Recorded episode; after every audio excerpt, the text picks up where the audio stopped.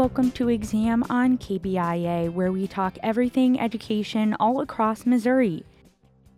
I'm Cassidy Arena, and this week I spoke with Greg Pierson, an 18 year old MU freshman running for city council in the First Ward.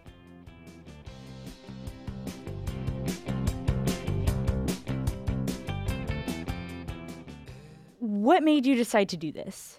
That's a great question, it's it, probably the most common one I get, especially as a as an 18 year old college freshman.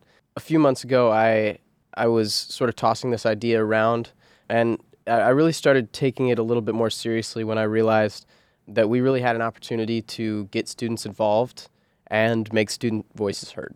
Students aren't very engaged, especially at this very local level, so I wanted to figure out something that I could do to get more students involved, get students to go out and vote and that for me has looked like registering voters. I've registered about 50 so far, just trying to get people to get engaged, give them a reason to get involved.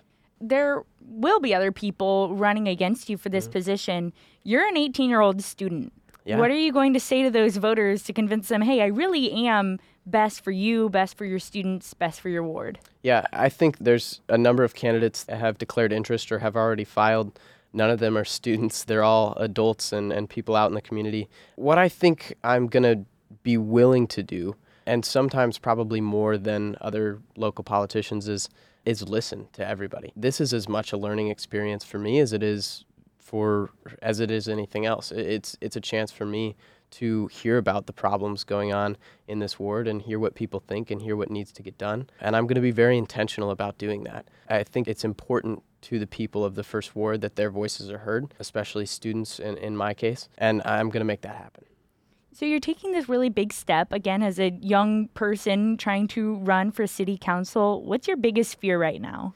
I think my biggest fear would just be that I'm unable to have that impact that I'd like to have. I think that's definitely something that is possible. It's possible that my message just people don't respond to it. But I think I've already had had an impact. Like I said, I've registered 50 students and I think just that action in itself was worth my time and, and definitely something that I wanted to do. So I'm looking forward to having whatever kind of impact I can have. But I hope that it won't fall short.